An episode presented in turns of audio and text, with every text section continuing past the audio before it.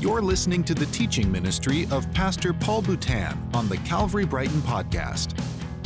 Now, the, the title of this message this morning is a, a Woman's Place in the Church. Now, you know, we, we, have all heard the saying, a woman's place is in the kitchen. You know, maybe you've seen this meme uh, that, that says, uh, you know, for those who say the woman's place is in the kitchen, just remember, that's where all the knives are kept. Uh, so, we're not talking this morning about the kitchen, but rather this morning, we're, we're talking, uh, as, as the title suggests, a woman's place in the church. Because again, the Apostle Paul here in chapter 11 is, is bringing up some hot button topics, some hot button issues like, like whether or not a woman should wear a he- head covering or, uh, you know, uh, whether she should have long hair versus short hair or, you know, what a woman can do or what a woman cannot do in the church. So these are the things that we're going to talk about in this message that we've titled A Woman's Place in the Church. So now, with that, as we go back to verses 1 and 2, we, we see that, that this issue was a matter of tradition. This was a matter of tradition.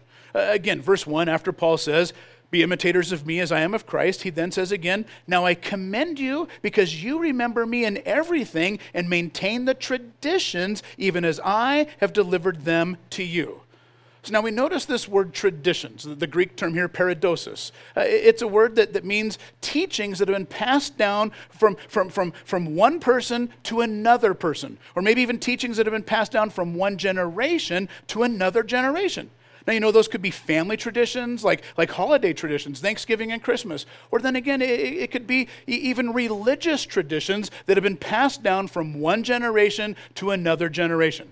Reminds me of, uh, of this Jewish synagogue I heard about that got a new rabbi.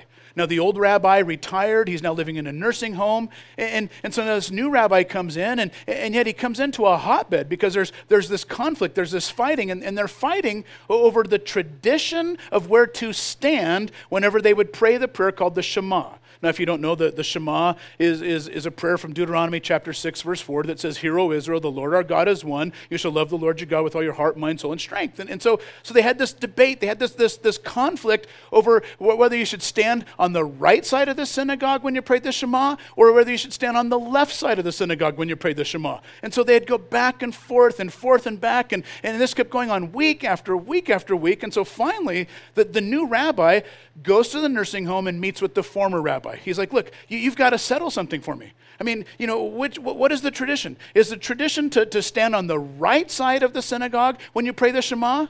And the former rabbi shakes his head and says, No, that's not the tradition. He says, Oh, well, then the, the tradition must be to stand on the left side of the synagogue when you pray the Shema. And he says, Nope, that's not the, the, the, the tradition either. Easy, easy for me to say. And, and, and he goes, Well, then you got to help me figure this out.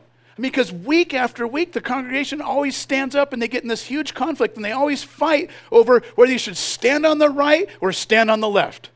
And the rabbi shakes his head and smiles and says, Ah, that's the tradition. The tradition was fighting over where to stand. now, this word tradition, paradosis, in the New Testament, this is often a word that's, that's often used with a negative connotation. Quite frankly, oftentimes we see it used when, whenever Jesus was confronting the religious leaders over their traditions. You know, for example, in Matthew chapter 15, we, we see that the religious leaders one day get offended because Jesus' disciples were not following the, the religious tradition of, of ritualistic ceremonial hand washing before they ate. And so, so they come to Jesus and they're like, you know, why do your disciples violate our traditions by not washing their hands? To which Jesus responds and says, Why do you violate God's word with your traditions? And so it was often used in a negative connotation. However, uh, we, we have rabbis like, like Rabbi Eleazar, for example, uh, who, who show us that they would often elevate the teachings of men over the, the, the, teachings of the scripture. Rabbi Eleazar said, He who expounds the scripture in opposition to, to the tradition has no share in the world to come. It's a greater offense to teach anything contrary to the voice of the rabbis than it was to contradict the scripture itself. So the problem was they were elevating the traditions of men over the word of God. And so typically it was used in a negative connotation. Now, however, there, there were some times that this word tradition, paradosis, was used in a positive way. For example, uh, 2 Thessalonians chapter 2, verse 15, it says, Therefore, brethren, stand fast and hold the traditions which you were taught, whether by word or our epistle. Now, the issue at hand here in 1 Corinthians uh, was, was, was not, you know, the, the, the, the, traditions of family. It wasn't family traditions. It wasn't holiday traditions. It wasn't even religious traditions. No, the, the question at hand here in 1 Corinthians was what is the traditional role of women? What's the traditional role of women? You have to understand that in the Greek world, and keep in mind the Corinthians that Paul's writing to, they were Greeks. So you have to understand that, that the Greek world was, was a very male dominated, very male chauvinistic society, very male dominated culture. In fact, uh, you know, we, ha- we have that phrase that we've heard before that says that a, that a woman's place is, is in the home bearing children. By the way, do you know who invented that phrase? Do you know where that phrase came from? The ancient Greeks. The ancient Greeks in the Apostle Paul's day were the literal ones who originally coined the phrase that a woman's place is in the home bearing children. They invented the phrase in Paul's day. And so this was a very male chauvinistic society. Now, when, when it comes to the whole idea of head coverings, you need to realize that, that, that the Jews and the Greeks had two very different opposing views, opposing traditions when it came to head coverings. For example, the Greeks uh, uh, said that, that Greek women should wear head coverings. You know, kind of like uh, in the Muslim culture today, you'll see the, the, the, the, the women often wear these, the, the head covering called the hijab. And so, uh, Greek women in ancient times, they uh, were, were, taught to wear head coverings. And, and, on the flip side, Greek men never wore head coverings. And so in Greek culture, women wore head coverings, men did not. However, with the Jewish traditions, the Jewish culture, it was, it was the exact opposite.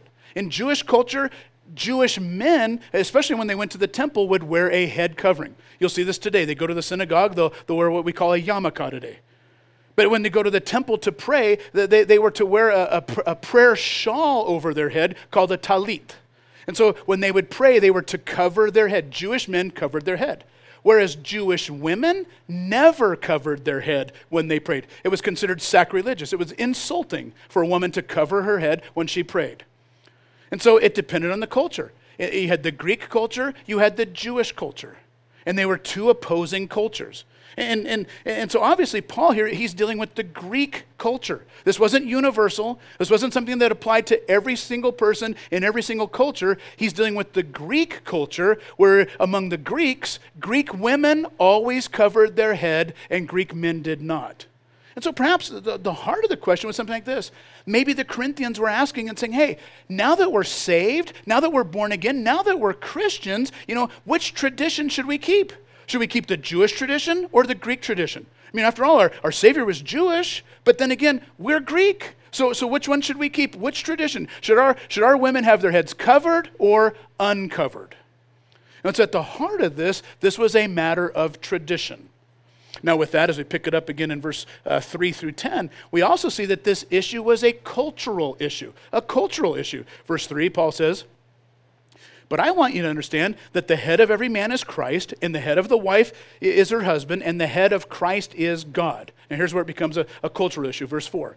Every man who prays or prophesies with his head covered dishonors his head, but every wife who prays or prophesies with her head uncovered dishonors her head, since it is the same as if her head was shaven. For a wife, if she will not cover her head, then she should cut her hair short. But since it's disgraceful for a wife to cut off her hair or to shave her head, let her cover her head. For a man ought not to cover his head, since he is the image and the glory of God. But, but the woman is the glory of man. For man was not made from woman, but woman from man, and neither was man created for woman, but woman for man. That is why a wife ought to have a symbol of authority on her head because of the angels. So again, we've got two traditions the Greek tradition, the Jewish tradition. And so it's, it's a cultural thing. Depending on the culture that you're in, determine which, which, which tradition you kept. Now, by the way, it does remind me of, of a, a woman named Catherine Booth. Now, Catherine Booth, Booth was the wife of the famous William Booth. Now, William Booth was famous because he's the one who founded a ministry called the Salvation Army. See, long before Salvation Army was a thrift store, it was a ministry. It was a church reaching the inner city, reaching the homeless, reaching the poor. And, and William Booth, as a part of his ministry, uh, he, he had his wife really serving in some key critical roles, including the role of preaching and teaching. Now, this didn't go unnoticed and it didn't go uncriticized. In fact, on one occasion, some guy came up to her and said, Hey, didn't the Apostle Paul uh, say in 1 Corinthians that women should not even speak in the church? And she answered and said, Well, yes, he did. But in the first place, this is not the church. And in the second place, I'm not a Corinthian. and the point stands. You had the Corinthian culture of ancient times, and we've got our modern culture here in America. And, and they're two different cultures. Now, at the same time, however, you know, there are some who will look at this and say, well, you know, this passage isn't really relevant. You know, it's, it's you know, it, you know it's, it's cultural. You know, I mean, in our culture, we don't wear head coverings today, so this doesn't really apply to us. It, it doesn't really matter. Well, now let me just say, on the one hand, culture does matter. Let me illustrate. I, I, I, read about a college student, and she, she was debating her, her professor about culture. Now, the professor was saying that you need to be sensitive to cultural differences. And now she came back and she said, Well, you know, I don't think that there's any difference between culture except for, you know, like food and, and language and, and, and clothing. But other than that, people are, are basically all the same. All people are basically all the same. So they went back and forth. And, and then finally, at the end of the class, there was this young man in the class, one of the students who, who's from the Middle East. And he came up to the girl and he said, he said, I just want to make sure I understand. Now you're saying that there's no difference between cultures, right? And she said, Well, yeah, that's right. He said, Good, because I find you really attractive. I already have two wives, but I'd like you to be my third wife. You see, culture does matter. Uh, culture does matter. And here's why the culture of the Corinthians, the Greek culture, mattered here in chapter 11. The reason it mattered was because in that culture, a head covering was a sign, it was a, it was a symbol. He said here it was a sign of authority. Now, here's why. Uh, it, it, it was a number one, it was a symbol, it was a sign that she was a married woman. You saw a woman with a veil, you saw a woman with, with, a, with a head covering, and it was a sign that she was taken. It was a sign that she was spoken for. She's a married woman, much like our, our wedding band today. You know, you see a wedding band on a woman's finger, it's, it's, it's the international symbol of get lost, creep. you know, it, it, this, this, you, you were out of bounds. And so, and so it, the, the, it, was a, it was a sign that this was a taken woman. But number two, it was a sign of, of protection. That this was not only a married woman, but it was a sign that there was a man somewhere who would, uh, who would defend her and protect her, even if he had to die in the process for it. Now, listen, in that culture, this was important because this was a, a very male dominated, chauvinistic society, as I mentioned earlier. And so, this was a culture that had a, a very low view of women. In fact, in that culture, view, women were, were, were, looked down on. They, they were basically viewed as property. In some cases, they were even sold like they were property. They, they had no rights, they, they weren't allowed to work, and they were not allowed to receive a formal education. In fact, here's what the famous philosopher Aristotle said. Aristotle said, quote, women were not capable of making important decisions for themselves. That's what Aristotle said. That is how the average Greek man thought in that culture.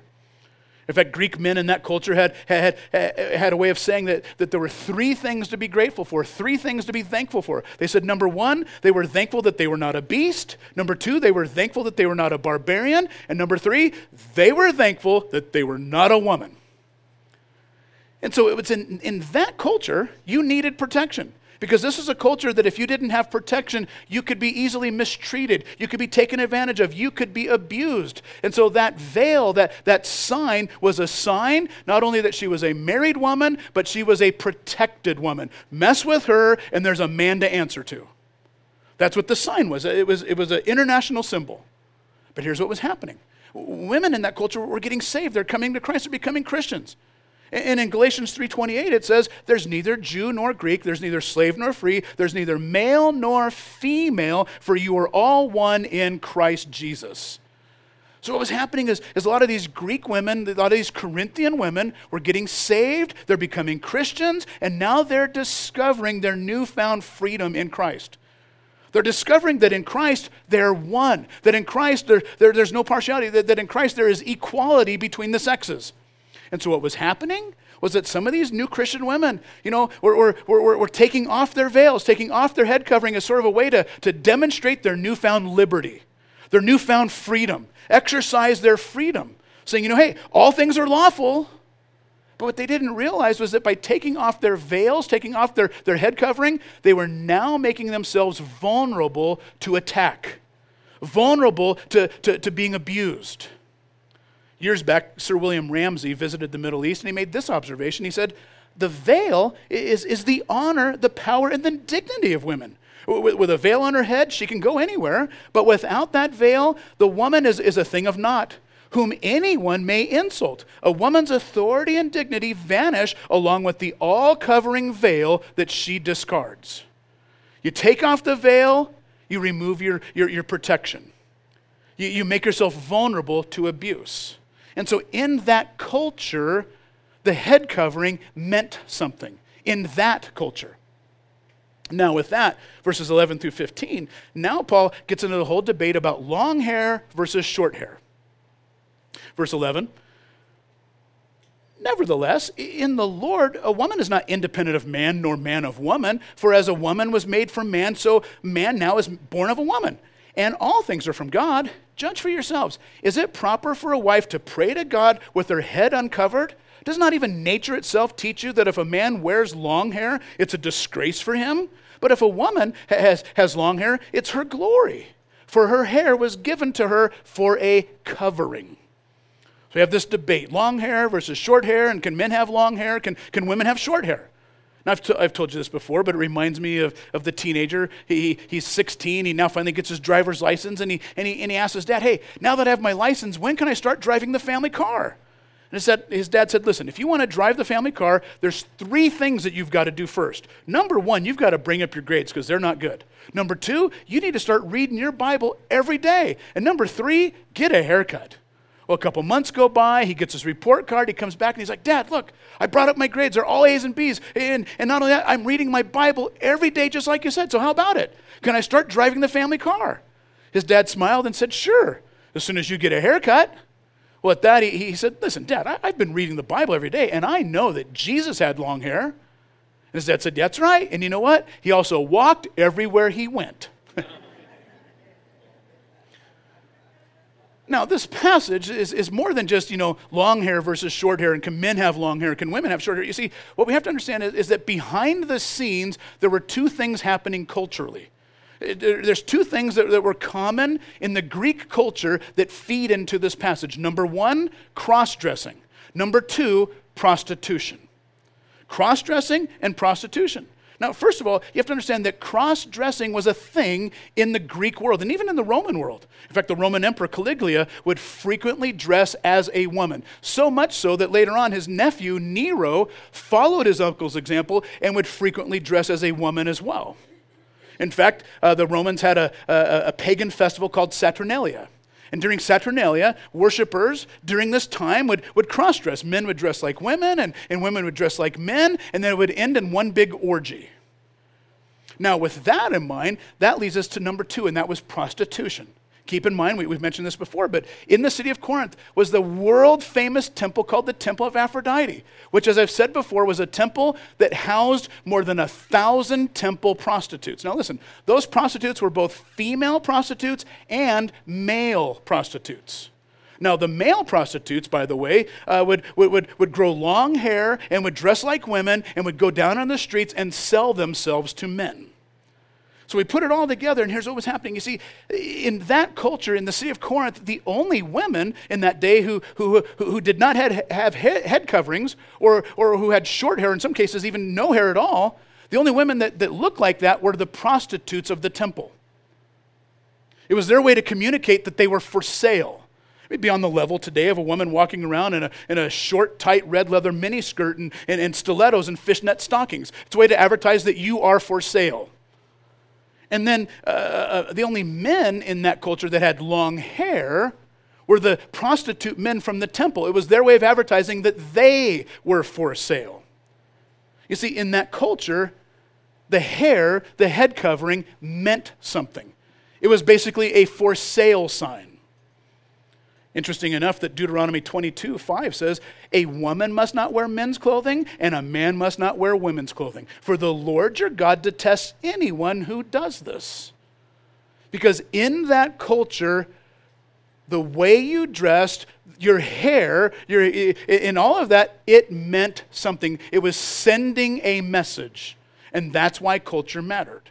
Now, on that note, we finally get to it, verse 16. We, we, we, we talk about the role. We talk about what is a woman's place in the church. And so in verse 16, Paul says, If anyone is inclined to be contentious, we have no such practice, nor do the churches of God. Now that's how we know we're talking about the church, because he says, Nor do the churches of God.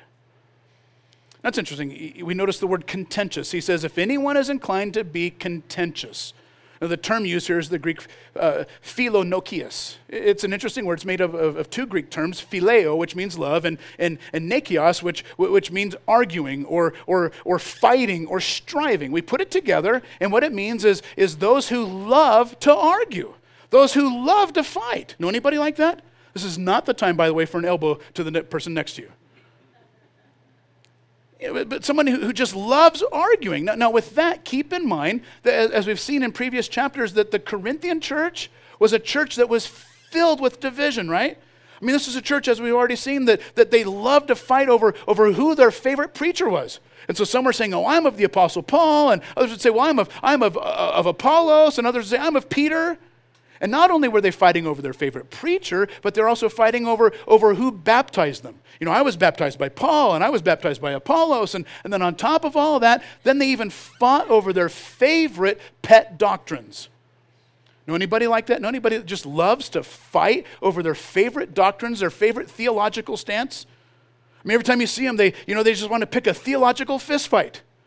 You know, they always want to talk about, you know, Calvinism versus Arminianism or pre trib versus post trib or Wheaties versus Captain Crunch or, or whatever it is. They just love to argue. Well, that was the Corinthian church. And evidently, one of the things that the Corinthian church loved to fight over, loved to argue about, was the role of women. And again, uh, uh, this wasn't about the role of women in society, it wasn't about whether or not women could drive or, or, or work or vote or anything like that. It was the role of women in the church. So, what is it? What is the role of women in the church? What is a woman's place in the church? Well, evidently, when, when we look at 1 Corinthians chapter 11, we see that one of the things that women could do in the church was use the gift of prophecy. So we go back to verse 5 and we see that, that besides praying, it says in verse 5 that when a woman does prophesy, her head should be covered. She should wear a head covering. But that verse would seem to imply that when she's in church, she can use the gift of prophecy. That's one of the things she can do in church. Now, in the next coming weeks, as we get into chapters 12, 13, and 14, we'll talk about what the gift of prophecy is and, and how to use that gift and get a better understanding of it. But at least here we understand that women were allowed to use the gift of prophecy in the church. In fact, in the Bible, we, we see numerous examples of women using the gift of prophecy. For, for example, Luke chapter 2, verse 36. Luke chapter 2, verse 36, we meet Anna, the prophetess who spoke a word of prophecy over the baby Jesus when, when Mary and Joseph brought the baby Jesus to the temple. Likewise, Acts chapter 21, we, we meet the four daughters of Philip, and the Bible says that each of his four daughters were prophetesses. Hard word to say in the plural.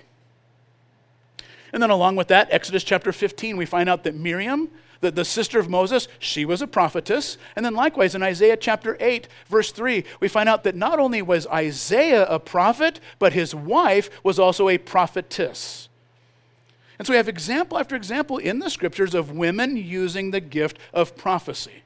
Now, listen, just as the Corinthians were, were, were, were, contentious, and just as the Corinthians loved to fight over, over, over the, the role of women and argue what the role of women was in the church, listen, some things have never changed, right? I don't know if you keep up with this, but that's still a very, very popular fight today. Uh, especially, by the way, in the Southern Baptist Convention, the Southern Baptist Church. I mean, right now, as we speak, they are fighting over that very thing. In fact, they're dividing over that thing, that very thing. Now, it all goes back to, to May 21st.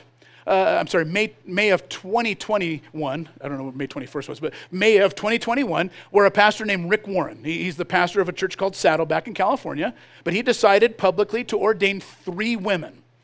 Now, in fairness, he did not ordain them to be senior pastors. In fact, these were women that were serving either in youth ministry or children's ministries or, or music ministry. But he ordained them publicly, and when he did, I mean, it sparked a wildfire in the Baptist movement. now, since then, Rick Warren has retired, and, and, he, and he's passed the church off to another pastor by the name of Andy Wood. Now, Andy Wood, on the other hand, has taken things to the next level. It's like he's taken Rick Warren's bet and raised it. And so now Andy Wood has, not only ordained women, but he's actually ordained his wife, Stacie, to be the co teaching pastor of Saddleback Church. Again, causing this, this, this wildfire to just spread and spread and spread. But before Saddleback, before Rick Warren, the, the debate really got triggered with a woman by the name of Beth Moore. You might have heard of her. She's like a walking fire starter, you know? And so uh, the, the debate all started back in, in, in Mother's Day uh, of 2021 when, when she was invited to be the guest speaker uh, for, for a Sunday morning church service for Mother's Day.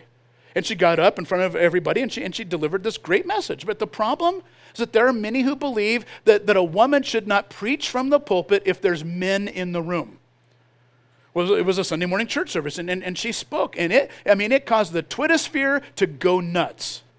In fact, there's a pastor, John Buice, uh, who's a Southern Baptist pastor in Georgia. He got on social media and said the SBC should say no more to Beth Moore.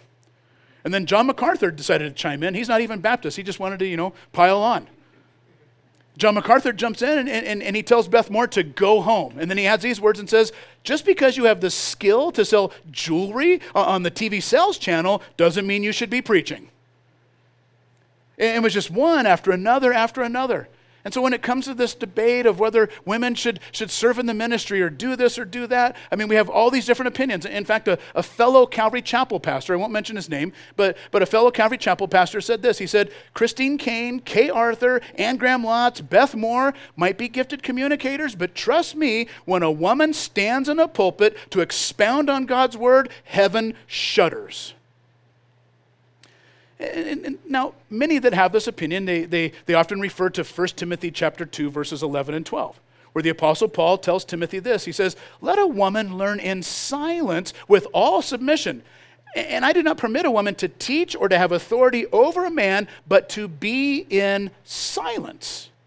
Now, we should point out that in the original Greek, the, the language here is implying that there was a group of women in Timothy's church that he was pastoring. Remember, he was pastoring a church called the Church of Ephesus. And the Greek language seems to imply that, that there were a group of women in the church who were being unruly. How do we know that? It's because of the word silence that Paul uses. When he says, I do not permit a woman to teach or have authority over a man, but to be in silence, the Greek term that he uses there for silence is, is hestia. Now, this is a term that, that does not mean complete silence. It does not mean total and absolute silence, no talking whatsoever. That's not what the word means. In fact, what the word literally means is do not be unruly. So that's how we know that there were some women in the church who evidently were being unruly. Why? Because Paul said, do not be unruly. He wasn't saying, women, don't talk ever again, keep your mouth shut. He's saying, do not be unruly. In fact, actually, if the Apostle Paul intended that women should never talk in church, keep their lips completely zipped the whole time they're in church, he would have used a completely different Greek word. He would have used the Greek word segao, which literally means be silent. We'd say in Spanish, callete. Callete la boca, estúpido. Right? You know, just make that point. just you know, no talking. But that's not that. So he didn't use that word. He didn't rudely say, shut up. He didn't rudely say, zip it, freak. He said, he said, do not be unruly. Do not be unruly. Now, by the way, it's interesting. The, the word authority in, in, in, in, in, in 1 Timothy chapter 2, uh, verse 12, when, when Paul says, I do not permit a woman to teach or have authority over a man. That word authority, authentizo, it's a word that means to dominate or usurp authority over. See, the issue here wasn't guest speaking on a Sunday morning in front of men.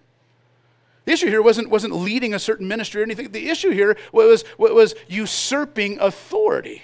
Literally, what the Apostle Paul was saying is, you know what? I will not tolerate when a woman usurps the authority, tries, tries to come in and circumvent things, and tries to make herself the senior pastor and the lead Bible teacher of this church. I won't tolerate it. I won't stand for it. I will not permit a woman to usurp the authority of a church. But this verse isn't saying that, that women can't serve in the church. This, this verse isn't saying that, that women can't lead small groups or that women can't, can't lead children's ministries or, or youth ministries or, or, or, or even speak at a conference for that matter, or even speak as a guest speaker at a church on a Sunday morning church service. In fact, uh, uh Pastor Chuck Smith, the, the founder of our movement, the founder of the Calvary Chapel movement, and Pastor Chuck made it very, very clear that he believed that women should not serve as the senior pastor of a church. But at the same time, by his example, he had guest speakers at his church that were both men and women alike. For example, on, on more than one occasion, he would have Corrie ten Boom uh, speak at his church, who, by the way, was a, a Dutch Reformed Calvinist, but she spoke at his church on more than one occasion at Calvary Chapel, Costa Mesa. And so the verse isn't saying that, that, that women can't serve in the ministry, it's just saying that there's only one role that they cannot serve in, and that's the role of the senior pastor, the role of the lead pastor of the church. But listen, in the Bible, we see that, that women are, are used in, in, in many different roles. There's a lot of different places that women can serve other than the kitchen. For example, uh, 2 Chronicles 34, verse, verse 22, uh, we're introduced to a woman by the name of Huldah. And Huldah was a woman who came and proclaimed the word of God to a king by the name of Josiah, the king of Judah. So, evidently, women can even serve in a political advisory role. Then we come to Romans chapter 16, verses 1 and 2. And in Romans 16, verse 1 and 2, uh, we see that the Apostle Paul allowed a woman by the name of Phoebe to serve as a deacon in that church. In fact, by the way, in 1 Timothy chapter 3 and also in Titus, the Apostle Paul talks about the role of a deaconess, meaning that in the church there can be men who serve as deacons and there can be women who serve as deacons. And then likewise, in Romans chapter 16, verse 7, the Apostle Paul says this He says, Greet Andronicus and Junius. Junius, by the way, is a woman's name. Greet Andronicus and Junius, my kinsmen and fellow prisoners, who are outstanding among the apostles.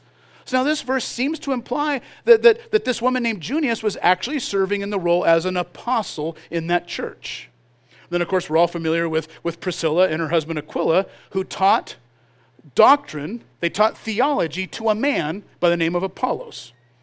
And, and, you know, and so the point is, is that there are places for women to serve. In fact, a moment ago I mentioned Catherine uh, Booth, uh, the, the wife of, of William Booth, the founder of the Salvation Army. Now, not only was his wife serving in that ministry, but William Booth had a lot of different women serving in a lot of different roles in his ministry. So much so that he received a lot of criticism for it. In fact, on one occasion, somebody came up and they said, Hey, why do you have so many women serving in your ministry? He smiled and said, Hey, listen, some of my best men are women. But here's the point the point is that it was the Greek culture who said a woman's place is in the home bearing children. That's not the Bible. That, that's not the Word of God. That was the Greek culture. That was the world that sent that message. So here's the truth the truth is that God uses broken men and women to reach broken men and women. And the truth of the matter is, it doesn't matter who you are, doesn't matter what you've done or where you've been, man or woman alike, God has a plan for you, God has a purpose for you, and God has a place for you in His church. There's a place for you in His body, man or woman alike. Amen. Thanks for listening to the Calvary Brighton podcast. To find out more about our ministry in Brighton, Colorado, go to calvarychapelbrighton.com.